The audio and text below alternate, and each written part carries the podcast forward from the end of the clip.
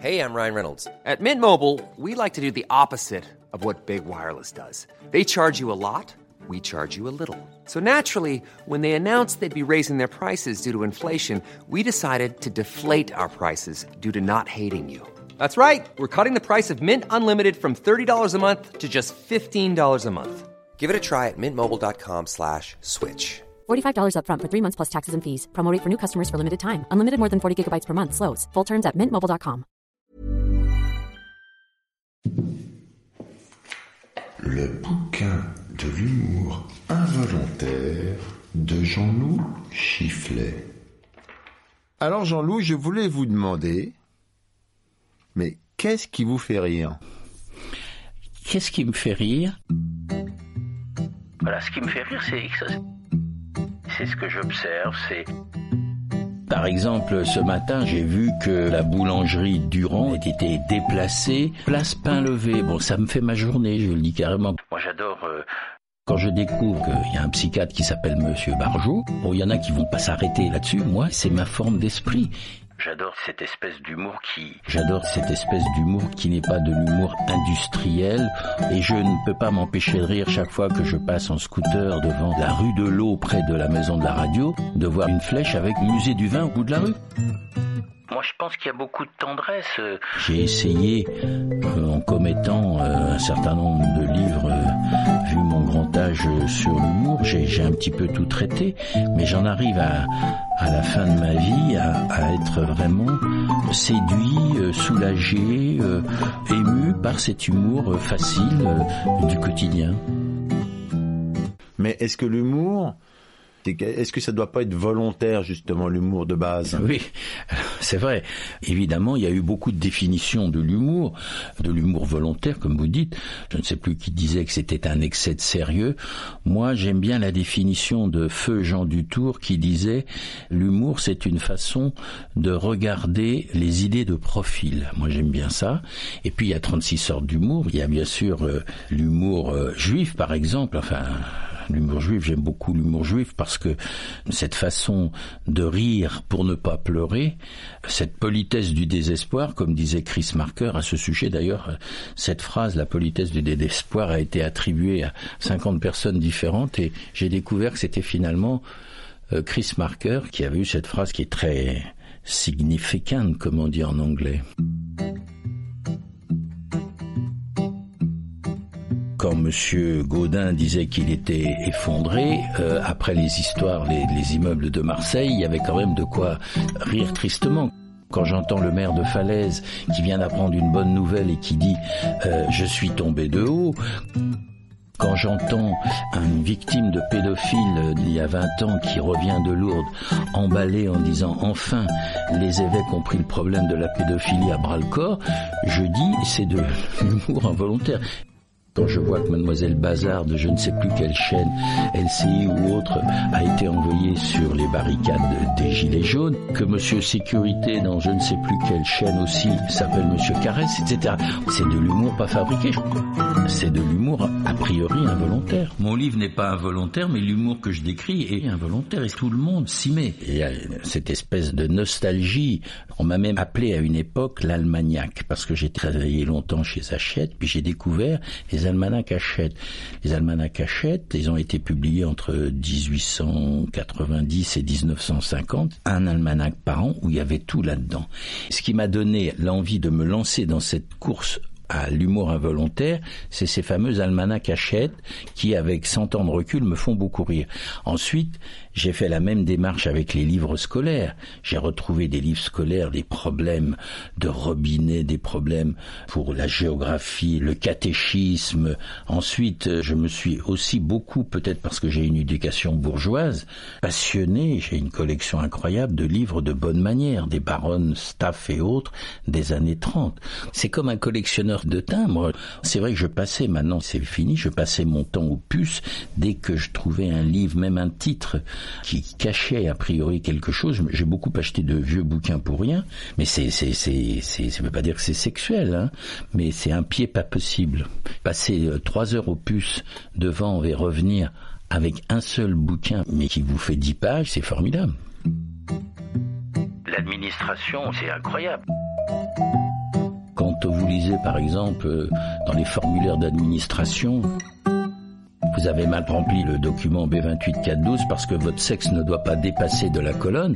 Bon, bah, il y en a qui vont pas faire attention. Moi, je, bien sûr, avec mon esprit mal tourné, tout de suite, euh, ça m'interpelle. Comme on dit, je sais par exemple, quand je me moque un peu de la religion, ça fait pas rire tout le monde, mais c'est important pour moi parce que j'ai une éducation extrêmement euh, catho et maintenant euh, je regarde avec euh, un petit peu d'humour effectivement les livres de catéchisme dans lesquels j'apprenais la vie de Jésus dans les années 60. Ça me frappe beaucoup de voir les gens qui prennent votre livre, qui sont là, et puis moi je les connais par cœur, et mes bouquins, je vois que il va regarder la page 128, il bronche pas, et puis tout d'un coup, je le vois arriver à la page 175, et là il hurle de rire, il appelle sa femme, et le suivant, ça sera le contraire. Ce qui fait encore beaucoup rire les gens, c'est par exemple les brèves de librairie. C'est quelqu'un qui rentre dans une librairie et qui dit ainsi parlait Arun Taziev. Donc euh, moi ça me moi, ça me fait assez rire ou une femme qui rentre dans une librairie et qui dit je voudrais j'attends un enfant mais je ne sais pas de qui. Ça remplace un psy. Tout le monde me dit que j'aurais dû passer 50 ans de ma vie sur sur un divan, mais j'ai jamais eu les moyens de le faire. On peut penser que c'est une véritable thérapie. Les gens qui me connaissent bien et qui me veulent du bien me disent toi tu passes ton temps à faire pirouette cacahuète c'est vrai en écrivant des livres d'humour c'est une fuite c'est pour neutraliser euh, mon angoisse existentielle parce que je crois que je suis un, grand angoissé et l'humour m'aide à en sortir D'abord, il faut dire que tous les humoristes que je connais ou ceux qui ont écrit, etc., sont des grands angoissés. Ceux que j'ai pas connus, des gens comme Vialat, j'ai fait un dictionnaire amoureux de l'humour et je faisais le compte de tous ceux qui sont suicidés, c'est dément. Alors il y en a qui sont suicidés comme Alphonse Allais avec euh, l'alcool, il y en a d'autres qui sont carrément suicidés avec une balle dans la tête. Ça veut dire que les humoristes, et moi je, je prétends pas être un humoriste, j'adore l'humour, ce sont des très très grands angoissés. C'est un type qui rentre chez un médecin et le médecin lui dit écoutez, j'ai deux nouvelles pour vous, une bonne et une mauvaise. Je commence par quoi? Et le type en question dit ben, commencez par la bonne. Eh bien, vous n'êtes pas hypochondriaque. bon. Bon, oui, bon, ça vous fait rire quand même. Mais c'est assez au quatorzième degré. Il faut, voilà, ce genre de choses. C'est aussi que je vous connais. Oui. Dans la vie, vous rigolez? Ou alors vous êtes juste sinistre? Très bonne question. Je vous remercie de me l'avoir posée. Dans la vie, je rigole. Simplement, mes proches et j'ai les noms, n'en peuvent plus. Et évidemment, n'en peuvent plus d'entendre toujours les mêmes histoires. Je suis beau leur expliquer que Hier, on était avec trois personnes. Euh, Aujourd'hui, on est avec trois autres personnes qui ne connaissent pas les histoires d'hier. C'est très dur. Comme je vous le disais, je suis plutôt angoissé. Vivre avec un humoriste, si tant est que je peux, c'est très difficile. On, on m'a dit, on m'a dit que c'était pas facile. Les humoristes, en priori, sont sont plutôt chiants. Mais moi, j'adore la vie, j'adore euh, j'adore rire.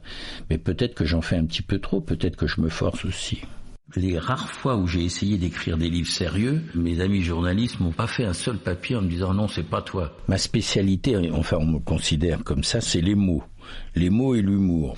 C'est essentiellement toutes les choses insolites de la langue que j'aime débusquer parce que la langue française est, très compliquée. Puis c'est vrai que quand vous voyez des gens comme Casanova, Sioran, Beckett, tous ces gens-là qui ont choisi la langue française, c'est bien que elle a du génie quelque part. Et ça aussi, ça m'intéresse parce que dans ma quête, dans mes bouquins, dans mes livres sur la langue française, je passe mon temps à chercher les choses drôles de la langue et elle en est truffée. Les rares fois où j'ai essayé d'écrire des livres sérieux, c'est pas toi mon premier livre qui m'a sidéré, parce que ça continue à se vendre, c'était Sky My Husband. 200 phrases sur le franglais qui ont fait hurler de rire les professeurs alors je croyais qu'ils allaient me fusiller sévèrement. C'est devenu la méthode Sky. Et pendant des années, chaque fois que j'essayais de sortir de ce franglais, les journalistes faisaient des papiers en disant Sky My littérature, Sky My chifflet, alors que j'avais, j'avais plus du tout envie d'en entendre parler. C'est pas toi. Mon obsession depuis le Sky, ça j'aurais dû vous le dire depuis le début, c'est la culture en s'amusant. À partir du moment où j'ai découvert que le Sky, qui était vraiment une connerie du genre et ta sœur, un your sister, mais que j'ai eu la bonne idée de mettre la bonne traduction ensuite en faisant d'ailleurs idée d'une prof d'anglais, tout de suite je me suis dit, on peut apprendre en s'amusant dans ma bonne ville de Lyon, en 54, le progrès de Lyon a titré, à la mort de Monsieur Lumière, Auguste Lumière s'éteint. Bon, euh, je suis persuadé qu'à l'époque, ils n'ont pas fait exprès. Quand je lis dans le Dauphiné libéré de 1955, le sultan du Maroc Ben Youssef, dans son exil doré à Madagascar, avec son harem de négresses, caresse les plus noirs des seins, à l'époque, personne ne riait, personne s'en apercevait. Quel est le mot qui vous qualifierait le mieux du coup? Difficile. Je retiendrai le mot buissonnier j'ai toujours été complexé par le fait de ne pas avoir fait d'études brillantes. Et quand je suis rentré de, des États-Unis où j'en ai bavé, j'ai été barman, j'en ai vraiment chié. J'ai eu la chance de rentrer dans l'édition chez Hachette parce que j'étais le seul à l'époque qui parlait bien anglais et puis d'avoir une carrière brillante, d'être grand chef blanc, etc. Donc j'ai toujours eu ce complexe du type qui a pas fait d'études et qui se dit c'est pas possible, on vient de me nommer directeur du développement de l'international, ce qui était le cas d'ailleurs, mais ils se sont trompés c'est pas moi. Quel est le mot qui vous qualifierait le mieux du coup? Difficile. Je suis un saltimbanque peut-être parce que sans arrêt j'arrête pas de dire euh, j'ai fait pirouette cacahuète, je fais pirouette cacahuète pour éviter de regarder les choses en face. Donc je dirais que je suis peut-être un saltimbanque. Je suis un saltimbanque buissonnier, qu'est-ce que vous en pensez? Rien. je suis fasciné par le mot oxymore, parce que je suis moi-même un oxymore ambulant, je dis tout et son contraire. Donc peut-être là encore, ça résout mon problème psy. J'ai eu la chance de connaître des proches sur la fin de sa vie et même de faire un salon avec lui. Et il m'avait montré, il avait mis une pancarte qui était deux livres pour le prix de trois. Bon, et ce qui devait arriver est arrivé, c'est-à-dire que les gens dans leur inconscient euh, euh, comprenaient trois livres pour le prix de deux, les gens revenaient furieux. Mais c'était des proches, ils se marraient. Moi j'ai essayé dans un salon du livre, je ne suis pas des proches et j'ai vu le moment où on allait me casser la gueule. Ce que vous appelez euh, l'humour involontaire beaucoup à la poésie du quotidien. C'est exactement ça. J'aurais juste aimé appeler mon livre comme ça, mais je n'ai pas, pas autant de talent que vous. Oui, ça c'est de l'humour mais volontaire. Alors bon, le, le... j'adore les gens. J'adore les gens, même vous, vous voyez, je vous trouve sympathique. Ça c'est une erreur. Non, quand je suis dans un restaurant, par exemple, je ne peux pas m'empêcher d'imaginer la vie du serveur. Je le vois, je me dis, bon, il est 11h moins 10, le pauvre mec, il doit avoir euh, deux heures de RER, e il va terminer une heure du matin. C'est drôle. Quand je vois un couple aussi assis à une table à côté, là aussi j'imagine. Je me dis, bon, alors lui, euh, bon, c'est pas sa femme, c'est sa maîtresse, mais pourquoi ils se disent rien, ou c'est peut-être sa cousine. Bon, c'est vrai que c'est épuisant, ça. Mais alors, euh, docteur, docteur Malone, j'aimerais que vous m'expliquiez ce que ça veut dire tout ça. Et vous, tout seul, autrement, quand vous faites pas tout ça, vous vous embêtez avec vous-même ou comment euh, vous êtes? Alors je m'embête. Euh, oui, c'est, c'est, je peux pas rester seul avec moi-même. je suis très sociable, peut-être un petit peu trop. Non, non, je m'embête pas. J'ai une vie de famille formidable parce que Là aussi, c'est un débat intéressant. Quand on a eu des enfants et qu'on a des petits enfants, euh, je m'aperçois que je suis beaucoup. C'est pas un scoop, c'est classique, mais je suis beaucoup plus grand-père que père. Peut-être parce qu'on a le temps, peut-être parce que quand on est grand-père, euh, on n'a pas le quotidien emmerdant des enfants, mais on n'a que le meilleur. Donc voilà, ça, ça m'occupe beaucoup. Il paraît que je suis un bon grand-père. moi, par exemple, j'ai une vanne par excellence que j'ai découvert euh, il y a des années. Euh, d'un certain monsieur Burns, qui était un petit peu le, le Devos américain, et qui avait dit Je suis très très vieux, la preuve c'est que quand j'étais petit, la mère morte n'était que malade. Bon, moi je veux dire ça, ça pour moi c'est la numéro un. Bon, avouez qu'elle est quand même pas mal. Je vous vois légèrement sourire. J'ai un truc pour essayer de sonder tout de suite si je peux y aller ou pas. Je lui dis, excusez-moi, vous avez vu, je, suis arrivé à l'heure parce que l'autre jour, je suis allé à une conférence sur l'éjaculation précoce, je suis arrivé dix minutes en avance et c'était déjà fini. Ou vous les voyez terrifiés, ou alors ils se mettent à rire. Et là, je continue, je dis, bon, alors on peut y aller. Et là, je continue généralement avec une vanne de, de Woody Allen qui dit, euh, je crois que mon, mon voisin a un problème avec son pacemaker parce que quand il fait l'amour, ça ouvre la porte de mon garage.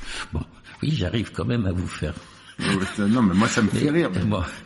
je suis tombé par hasard dans un, dans le Parisien, je sais plus, il y a deux jours, sur l'interview de la nouvelle Miss France, d'ailleurs, euh, qui est Miss Tahiti, Bon, alors c'est vrai qu'il y a des émissions de télévision que je ne cite pas qui sont très drôles, qui les ridiculisent. euh, Je pense à Yann Barthès en particulier. Mais là, j'ai lu ceci. Il dit, vous savez, moi, mon truc, c'est l'humour. Dans son premier interview, et elle dit, euh, on voit par exemple, moi, il y a un truc qui me fait beaucoup rire. Vous savez, vous, vous savez comment on appelle une réunion d'aveugles? Festival de Cannes avec CA2NS. Et j'ai été quand même terrifié. La première interview de mi, je vous la livre en, exclusivité parce que personne n'a encore remarqué ça. Je sais pas si, et ça c'est de l'humour volontaire, donc c'est quand même très triste. Mais ceci étant, elle est sublime. Vous vouliez que je mélange le sexe avec l'humour, ben, on y est. Ouais, c'est rare, hein. ça marche pas super Non. bien. hein. Ah non, mais euh, femme qui rit, femme au lit quand même. Un jour, grâce à un journaliste, euh, Jérôme Garcin, un jour, il on parlait ensemble, il m'a dit, lis ce livre de Barnes, j'ai découvert cet anglais, qu'il y avait une phrase qui était formidable, qui disait, je ne crois plus en Dieu, mais il me manque. Ah, j'ai dit, ça c'est moi. Voilà. Tous les gens me disent, on a tous vos livres, et ils sont tous dans les chiottes. Bon, ben moi, moi j'accepte, je trouve ça très drôle. Vous méritez d'être dans mes chiottes. Tout le monde n'y va pas. euh. Ah, alors ça, ça me fait très plaisir. Bah oui, oui, c'est un scoop, ça aussi. On peut parler de la mort parce que c'est vrai que la mort, euh, c'est une chose qui qui m'obsède en ce moment parce que c'est vrai que on peut pas dire que je sois le temps ne joue pas en ma faveur. Bon, c'est vrai que je ne crois plus en rien, donc je sais très bien, c'est mon point de vue, je sais très bien qu'il y a rien après.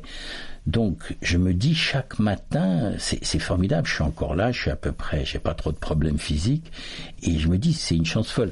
Je me disais à l'époque, quand on a 40 ans, on pense pas à ça, on est, on pense à 10 ans, puis ensuite on pense à l'année, puis ensuite on pense au mois, puis ensuite à la semaine. Moi je pense au jour le jour en ce moment. Quand je me réveille le matin, je me dis j'ai un coup, de- vraiment, vous savez, vous connaissez la phrase. Euh, après 60 ans, je crois, euh, si on a pas mal quelque part quand on se réveille, c'est qu'on est mort. hein. Et c'est pour ça que je me dis, mais il faut que je fasse un maximum de trucs et, et il faut pas que je rate ma journée, c'est peut-être la dernière, etc. Et hum, des gens qui me veulent du bien me, disent, euh, arrête, je, ça m'obsède pas la mort, mais j'y pense parce que c'est inéluctable. Et puis il y aura rien après. Et puis ce que je fais en ce moment, je pourrais jamais le refaire. Voilà, c'est vrai que j'aime la vie du coup. On a la chance de faire vraiment un truc rigolo aujourd'hui, quoi. Mais avouez que c'est pas triste quand même. Non, mais c'est, c'est plutôt- je suis plutôt optimiste là-dessus. Euh, Alors, on n'a pas le droit de parler de la mort. Moi, moi, je, je pense que moi, j'en parle avec une, avec gaieté. Eh ben, euh, en attendant, je vous souhaite quand même de joyeuses fêtes. Merci. Même si c'est toujours triste, un peu, c'est les oui. fêtes. Alors là, hein, j'ai écrit un bouquin qui s'appelait Pour en finir avec les fêtes de fin d'année. Là, il y a eu pas mal de succès parce que ça, ça aussi, il y aurait beaucoup de choses à dire. C'était le bouquin de l'humour involontaire de Jean-Loup Chifflet dans la collection Bouquins aux éditions Robert Laffont, Merci beaucoup, Jean-Loup. Merci beaucoup. un podcast du Poste Général.